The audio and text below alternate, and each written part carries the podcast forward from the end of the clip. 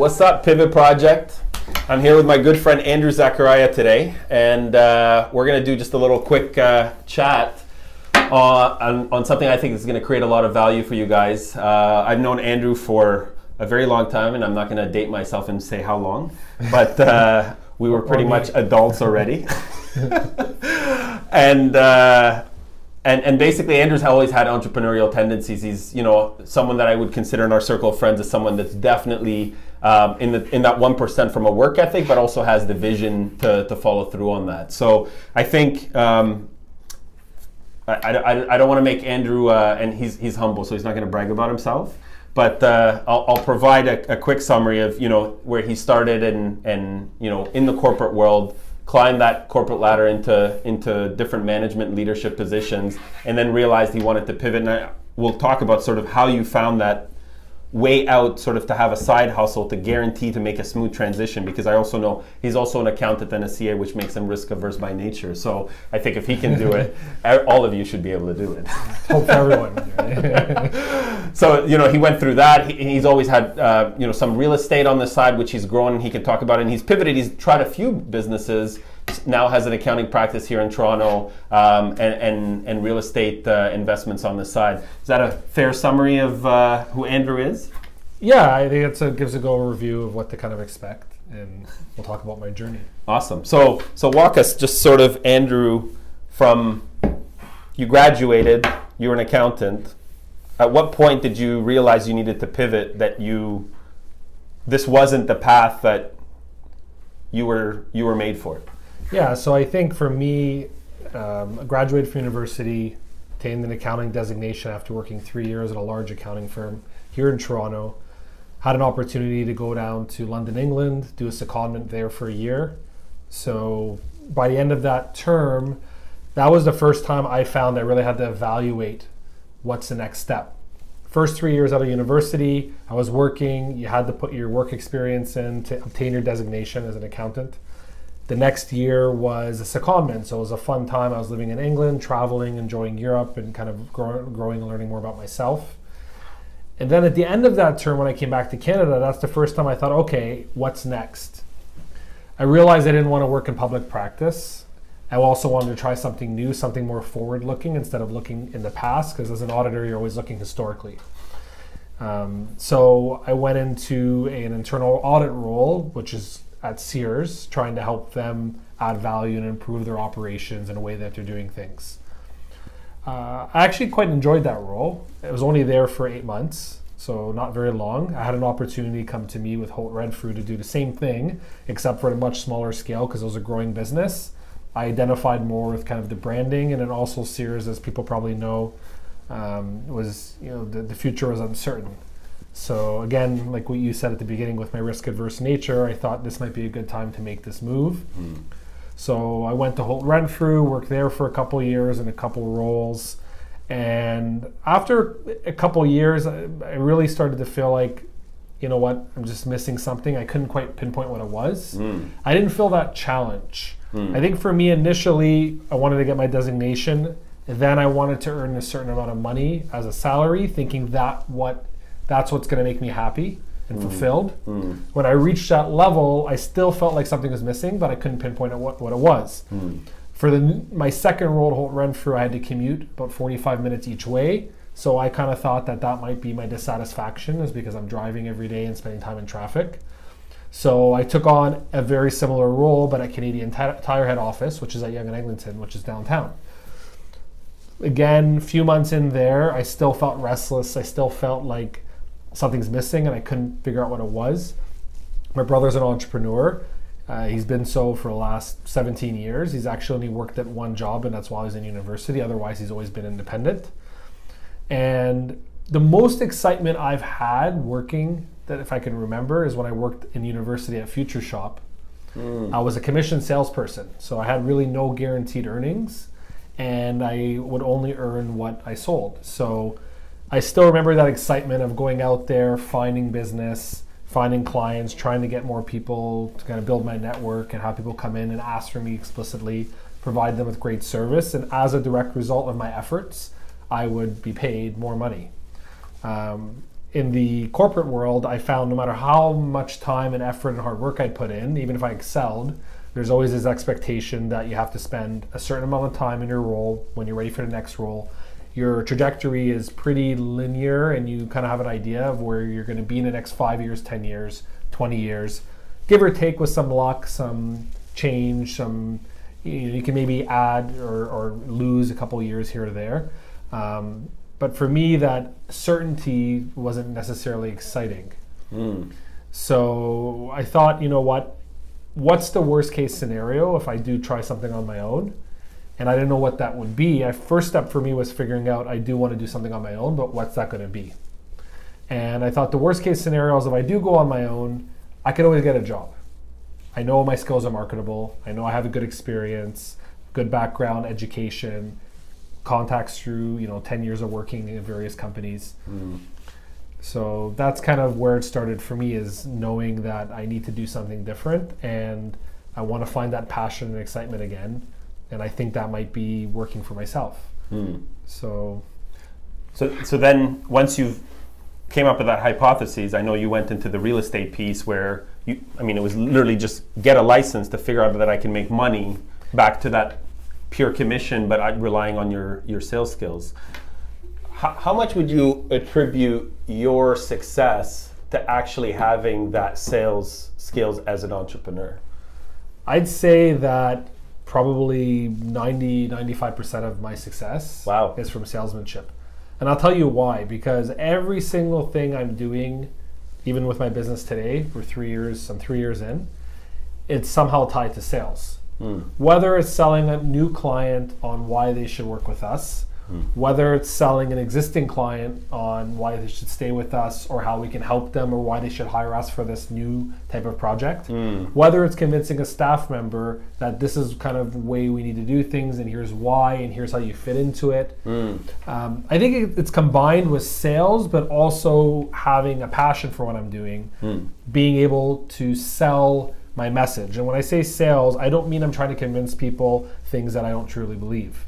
I think having that salesmanship inside me lets me better portray what my passion, my vision is to others mm. in a way that they can understand, and you know, hopefully they come along the ride with me. Um, so I, would say it helped me a lot, definitely. Got it. it got me comfortable approaching people, going to networking events, speaking. I've done speaking at Globe and Mail Small Business Summit for hundreds of people all that comfort that I that ability to do that and be comfortable in front of a large audience or new client mm. or you know someone who's built a ten million dollar business, all that comes from salesmanship, from practice, from approaching, approaching, being rejected, because I was rejected so many times. So rejection's part of sales. If you're a successful salesperson, you're rejected a lot, mm. and it's the same with business. There's going to be rejection and failures along the way. So that, that's a lot actually. I resonated with a lot. I mean we've had a lot of this discussions before but what you're saying that resonated on so many levels i just want to unpack it a little bit because i think this is really valuable for someone who really needs to audit themselves first and understand what's valuable for them because we talked about you know the comfort zone was actually what was making you unhappy that certainty. But for some people certainty is the most important driver. So you know for for those people who maybe are sitting and thinking about it they need to understand what is it that you want because if what you want is stability, entrepreneurialism is probably the last thing you should do. And if you're unhappy, you probably need to go find some other stable place where you're happy. See, but I disagree. I feel like entrepreneurship is more stable. Mm. For me, anyways, because my revenue, my livelihood is dependent on so many people. Mm. Whereas when I work somewhere, if that company downsized, like look at Sears for example, right? Yeah, yeah. They've had to unfortunately let people go um, because business is not doing well. And then Mm. those people are now in a position where they don't have a source of income. They're Mm. trying to find something, and hopefully, you know, they're able to find something comparable, but they might have to take a position that they're not happy with. Got it. Right. So for me, my income is from a lot of different people. Um, so I think I'm more stable and secure Mm. than someone who is relying on one. So even if it's one business, it's still multiple sources within that business. I get that. Yeah, it reminds me of a of a quote one of my mentors once said that said he asked me where he was trying to paint that same logic that you had to me where he said if if someone gave you an investment but told you had to put all your time and money into it, on the flip side you may be able to get one or two percent return. On the downside, you may lose everything, including the principal. Would you invest in? And I said that's insane. I would never do it. He goes, well, that's your job. and and you're building someone else's dream, right? That's the other thing too. For me, there's a residual value that I've built Mm. that even at some point I don't want to do what I'm doing anymore. If I've built the right product and business, I can take that and Yeah. sell it. Mm. So all those years of hard work and effort have built some type of business that has a value that can be sold. Mm. So I could walk away and have something versus walking away from a company and pretty much the money stops. I think still though the the next point there was really about knowing who you are from from a personality in sales because there's a lot of people who maybe misunderstand sales and I like how you put it that sales is really influencing on your vision right? It's it's painting the picture for people to be able to for them to see what you see and for them to follow to basically lead right on a on a possibility. So I like that that it's not necessarily you know sometimes sales has a negative connotation in a very small micro of like a used car salesman that's sales where it's slimy or something but sales is really just how you communicate and influence others without direct authority Yeah, I agree. And it, everybody will use their salesmanship in different ways, and like some would use it in that context that is negative, and mm. that's why there's that perception out there. But mm. most things you're doing in life are sales, mm. one way or another. Yeah. Um, even when you, if you have a child and you're trying to explain to them and convince them to do a chore or Yeah. uh, you know Yeah. eat that meal and then you can go out and play. Like, there's Yeah. some element of kind of conveying your message to them in a Totally. way that.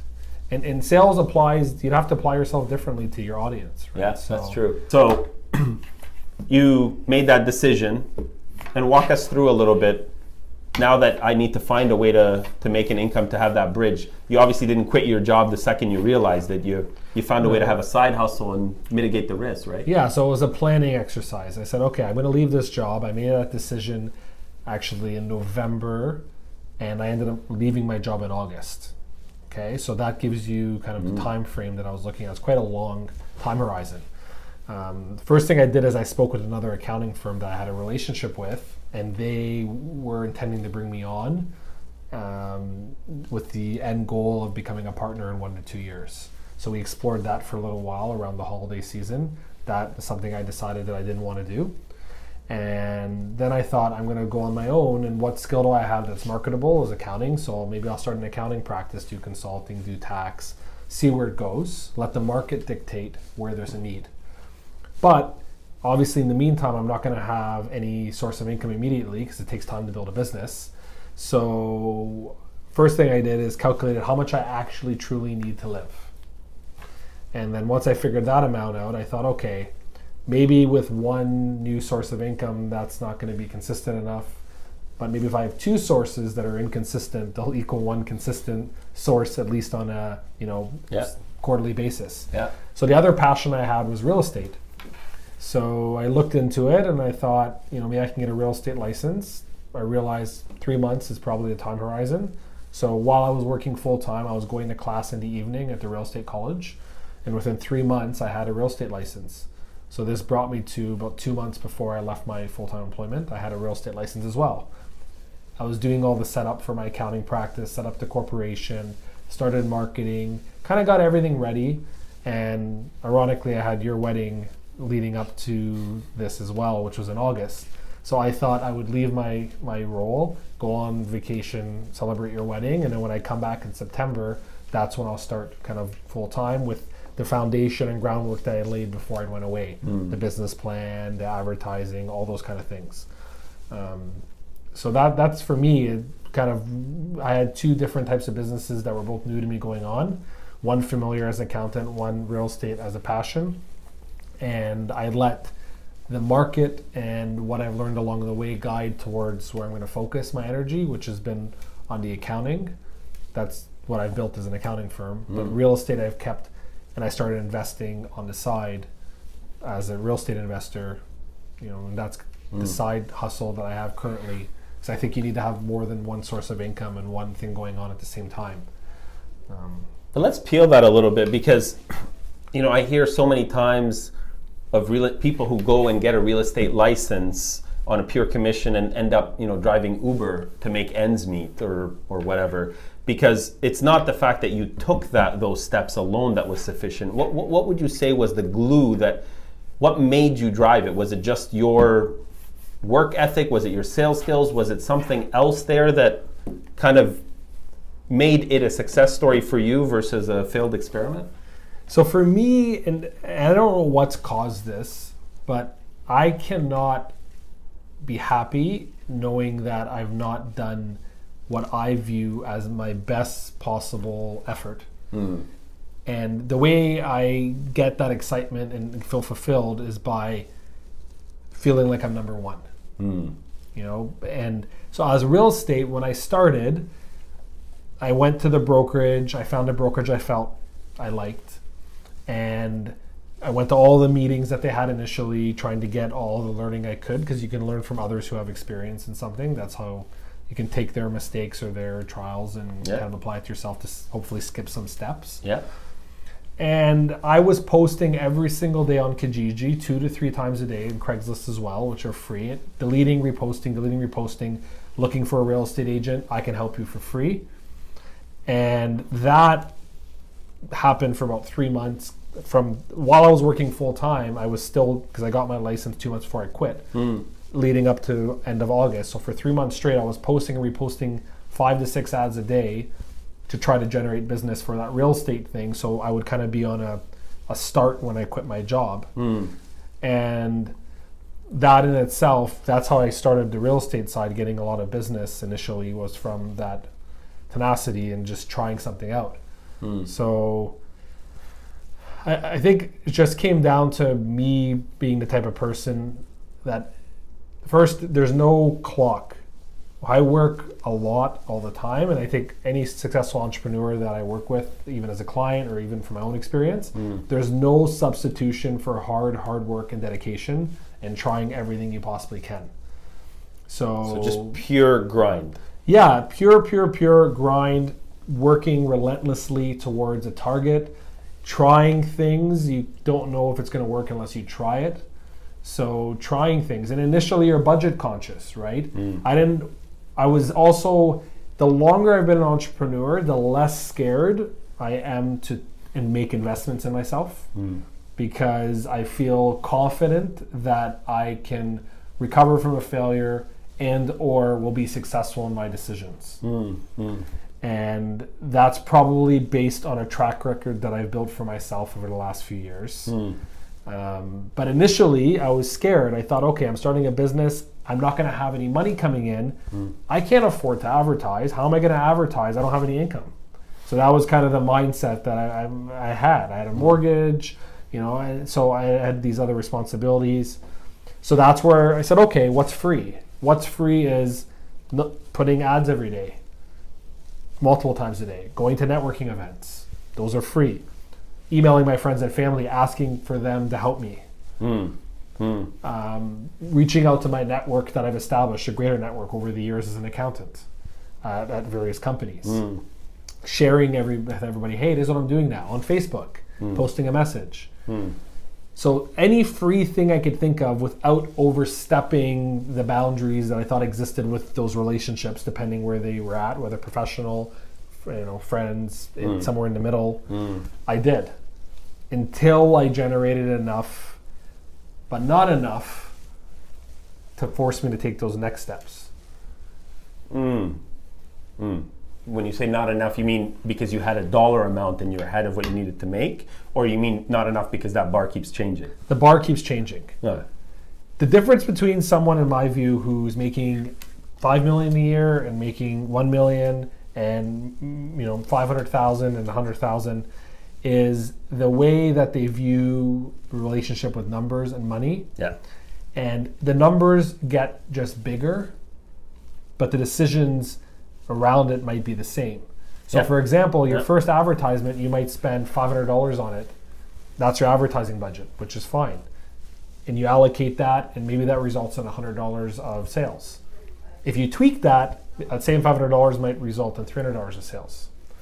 Similarly someone who's $10 million a year they might be spending 1 million or 2 million on advertising. And if they've got the formula right it's going to generate another 500000 or 1 million in sales. Mm. So the premise is the same the numbers that they're working with are larger, and then those larger numbers can only be attained by having the right team support you. And that's the one thing that changes as you grow as an entrepreneur. It no longer becomes just you. You need to have a team. Otherwise, you will quickly max out your scalability. Yeah.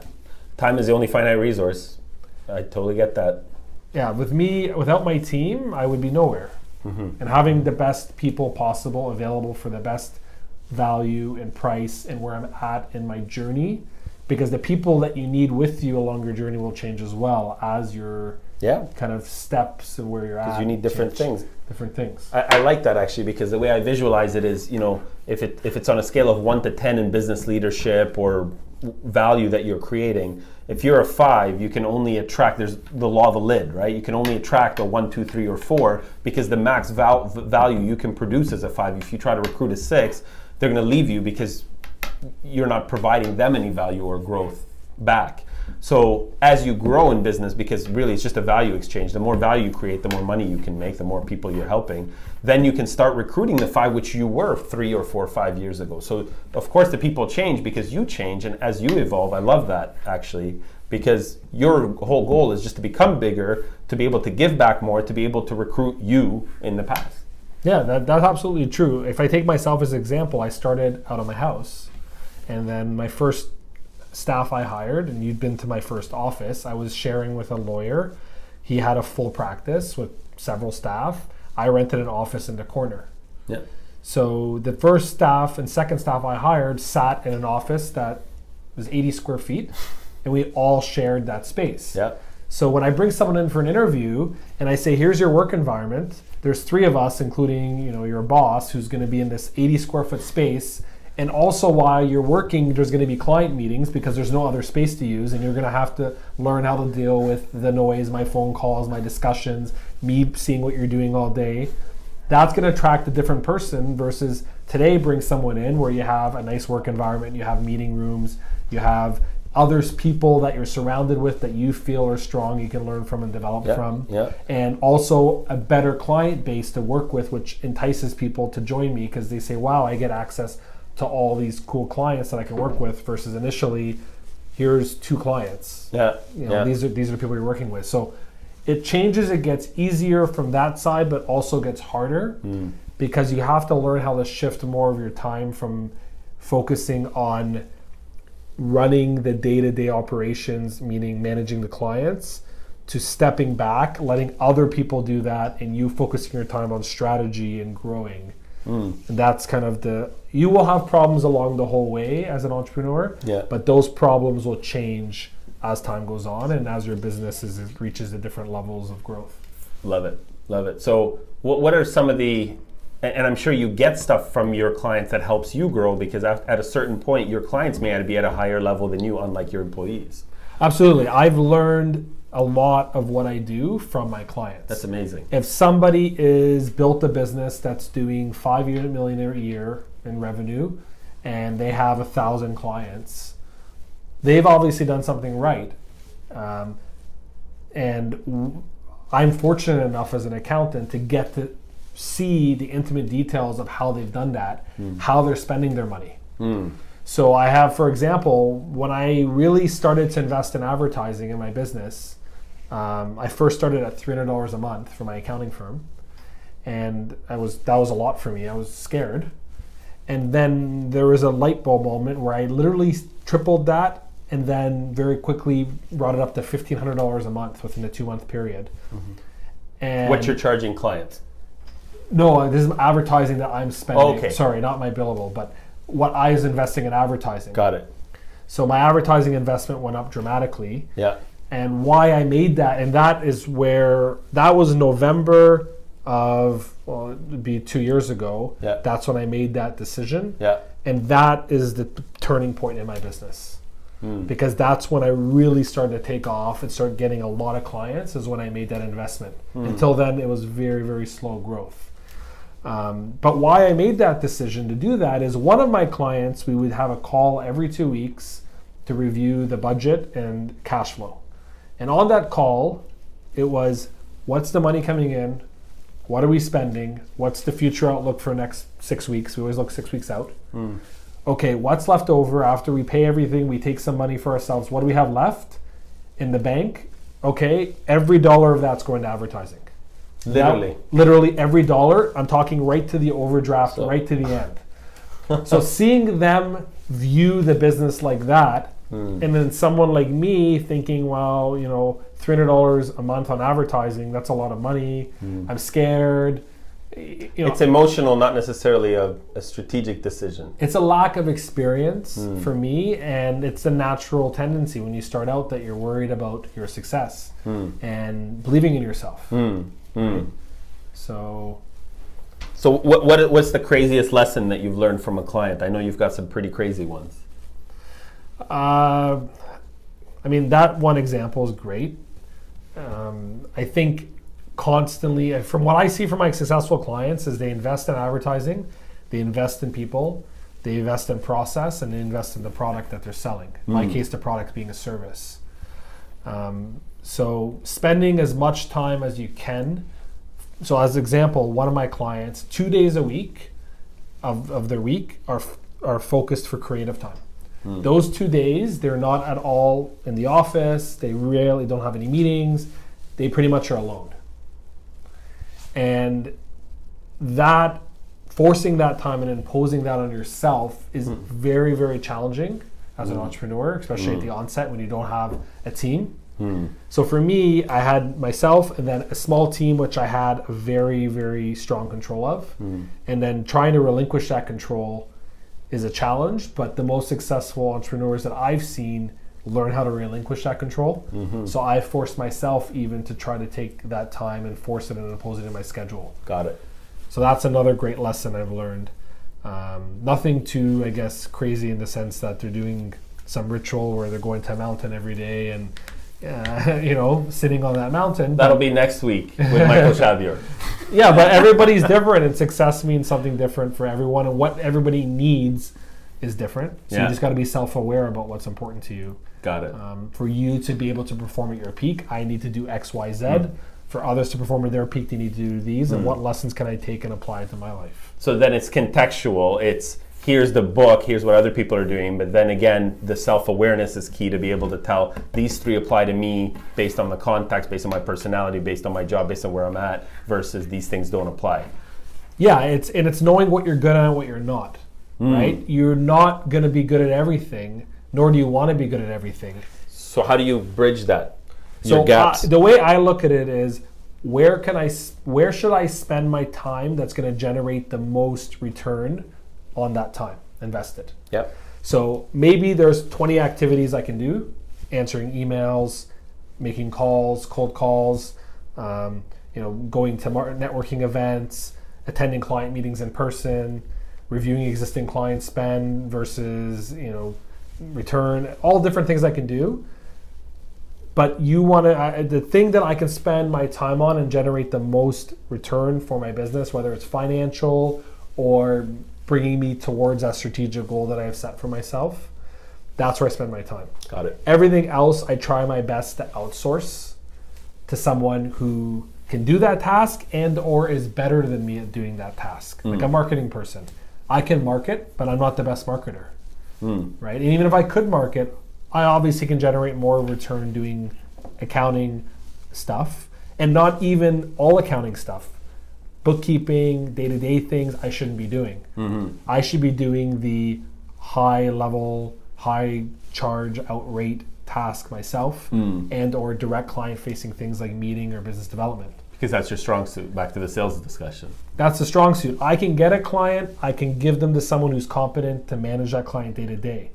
But to hire someone who can go out there and get the client, it's not as easy as a role to fill as it is to fill a role who this person's going to sit and all they're going to do is tax returns mm-hmm. on a computer all day. Hmm. They have 20 years of tax experience, they know that. Hmm. That's an easier role to fill than it is to find a, someone who can sell and knows finance and kind of can answer those questions.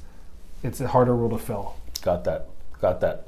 So, what would you give an advice to someone who's watching this maybe and is look is on the internet because they're trying to maybe they came across this because they searched for some keywords, but they're in that little you know Venn diagram of they're in a job, maybe they've committed years to school or to their career, but they're feeling similar to what you talked about, just not fully fulfilled or happy or disengaged, and they're trying to decide a if this makes sense for me, and then b if it does, how do I take the first step? Like what's what would be the punchline that you would want to give like for them advice?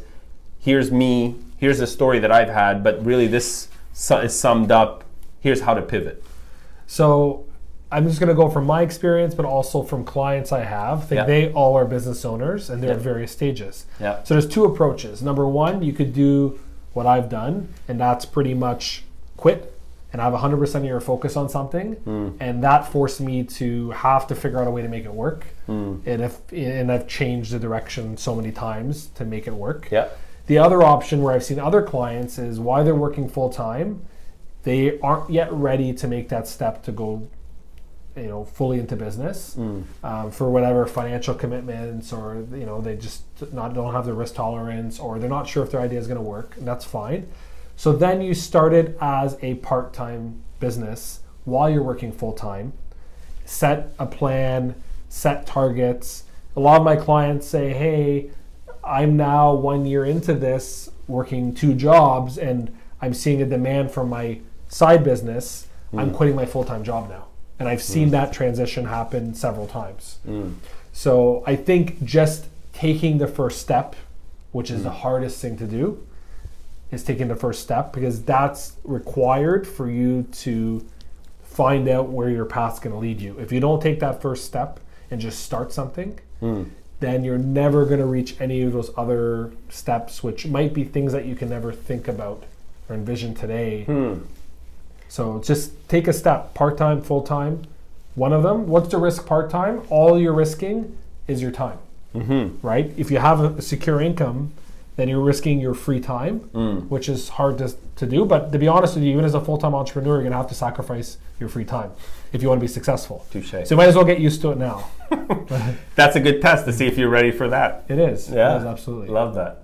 So, from a from an opportunity perspective, you've gone further now, and you've built, you've invested all your time and energy at the beginning on on this primary business, but now you've got a, a team, you've got a, a partner. How are you transitioning? Because I understand you're now going back into the real estate stuff, which is something you've had for many years, where you've had multiple properties invested and rented, but you actually had a, a property rental executive furnished uh, Condos. condos for for a while. I remember, and that was also interesting because then he had all these other businesses. He realized he was paying so much for people to clean his.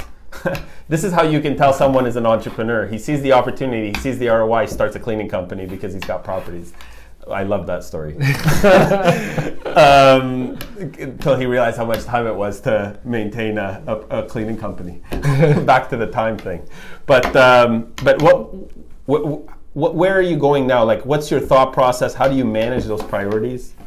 Yeah, so I guess going back to the real estate side, backtracking when I started my business, um, I also started uh, trying to invest in rental properties in the condo market, and I end up acquiring two rental condos. You got in real early in Toronto, Yeah, I bought my first property in 2007, so that was like and then I bought a second one in 2009, and I sold the one from 2007. I sold the one from 2009, and then that gave me a little bit of capital to work with to acquire two other rental properties. Um, so between running my business, which was the accounting firm, and trying to grow that, I had these two rental properties at the time. I saw a need in the marketplace for property rental, uh, furnished property rental. You have transient visitors of Toronto. Airbnb has grown a lot, yeah. but Airbnb again was only good for you know a day, two days, a week. But what if someone needs a two month kind of Yeah, place? yeah. So I put my properties on a website called Executive Furnished Condos that I created, just my two properties, um, because I thought it looked better to people to rent from a website versus seeing it out on Kijiji and just calling. I rented my properties quickly, and then other people called me and said, "Do you still have a property?" I thought, "Well, I don't, but this presents an opportunity." So I went out there and I found, and it was really easy. All I did is I contacted people on Kijiji who were advertising their property, and I said, can I advertise your property on my site? You only have to pay me if I rent it, and if I don't rent it, there's no risk to you. Rent it on your own. People were pretty amicable to that, and I ended up having 24 properties on my site. As a result of that, Expedia contacted me during the Pan Am Games and said, Would you want to rent some of your properties as a hotel because we're short? So I accepted that and I put, of my 24 properties, I had five that agreed to that model, mine Yeah. and other ones, and Yeah. some other ones said no because you can't go against the condo rules, regulations. I only did the Expedia thing for about four months, which is largely over the summer period. And that's where the cleaning company came in that you mentioned. Um, because I had to have cleaners come in to clean these properties as being rented as kind of a hotel. Yeah. And I thought, why not start, start fresh and bright cleaning? Um, because I'm paying cleaners a lot, I might as well have a full time cleaner. And then I went out and found cleaning contracts. I was cleaning a sushi restaurant. so, anyways, that that Being good at sales is a double-edged sword. so I realized quickly I have all these things going on, and they're all good, but none of them are great. yeah. Um, and where do I want to focus my energy and time? And that decision was clearly on the accounting firm. So I closed the cleaning company because it, you know, th- most of its clients came from the condo business. And when I shut down the daily rental portion, I lost a lot of his clients minus a restaurant. And some people kept calling me, even till today. People call me sometimes that I've cleaned and said, "Can you come clean?" Um, the condo business, I, I sent a note to every property management company Yeah. that's doing something similar in Toronto as a BCC and said, I have this business, here's my website, here's my Google rankings. I had a chart attached. Because you focused on marketing, you did SEO, so that paid off. Yeah, exactly. Trying to get, that's how people are going to find you by Google search. So I invested in that. And uh, long story short, I ended up selling that company to an existing competitor. Um, so that's where that one went. Um, then I sold off my condos and I thought, okay, I have nothing right now in terms of real estate investments. What should I do? I do like real estate. I thought the condo market was saturated. Um, I still do think it is, to be honest, but there's still people buying it and the market's strong. So I've turned my attention to something that I think is an opportunity now, which is commercial real estate. So our office, our team's grown. We are team now at the accounting firm of seven people. So we've purchased a, an office at King and Spadina here in Toronto, which we're moving into. We're in the process of doing a full renovation. Um, I've just bought a house at St. Clair and Runnymede. So that's also undergoing a huge renovation, um, full top to bottom. And then we recently acquired another commercial residential mixed unit on the Danforth area.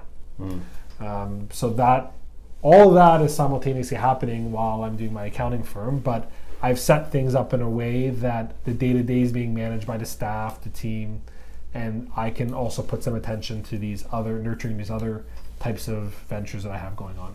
But you didn't do that from day one. I think one of the you know risks and I, I see pitfalls is people kind of have the new shiny thing syndrome and they don't have the patience to actually build something till it's sustainable. So I think the key point here is you spent a couple of years building the accounting firm before you even from a timing perspective tried because when you did try to look at other things you realized that there wasn't enough time to scale any one of them at the same time. Yeah, so year one was all these things the accounting firm, then the property management, real estate agent, cleaning company. I shut everything for two years, focused exclusively on the accounting firm. I've had a partner join in. Uh, partner came in in March. And then these acquisitions I'm talking about are July and uh, August of Got this it. year. Got it. So I did a good two years of intense focus on the accounting firm. Yeah. And now I'm also in a position where I can outsource. Well, one of these acquisitions is is for uh, this this business, the accounting firm. Why pay rent to the place we're at? Why not pay it towards ourselves?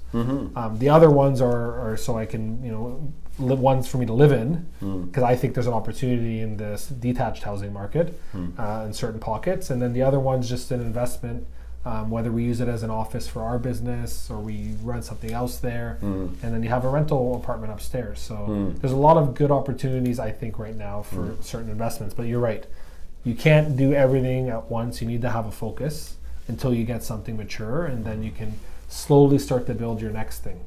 And I think that to me was the biggest learning in this whole journey as I started building my entrepreneurial experience is I, my and it's my bias, but I believe most people don't have the capacity to focus on something long enough to actually see it through.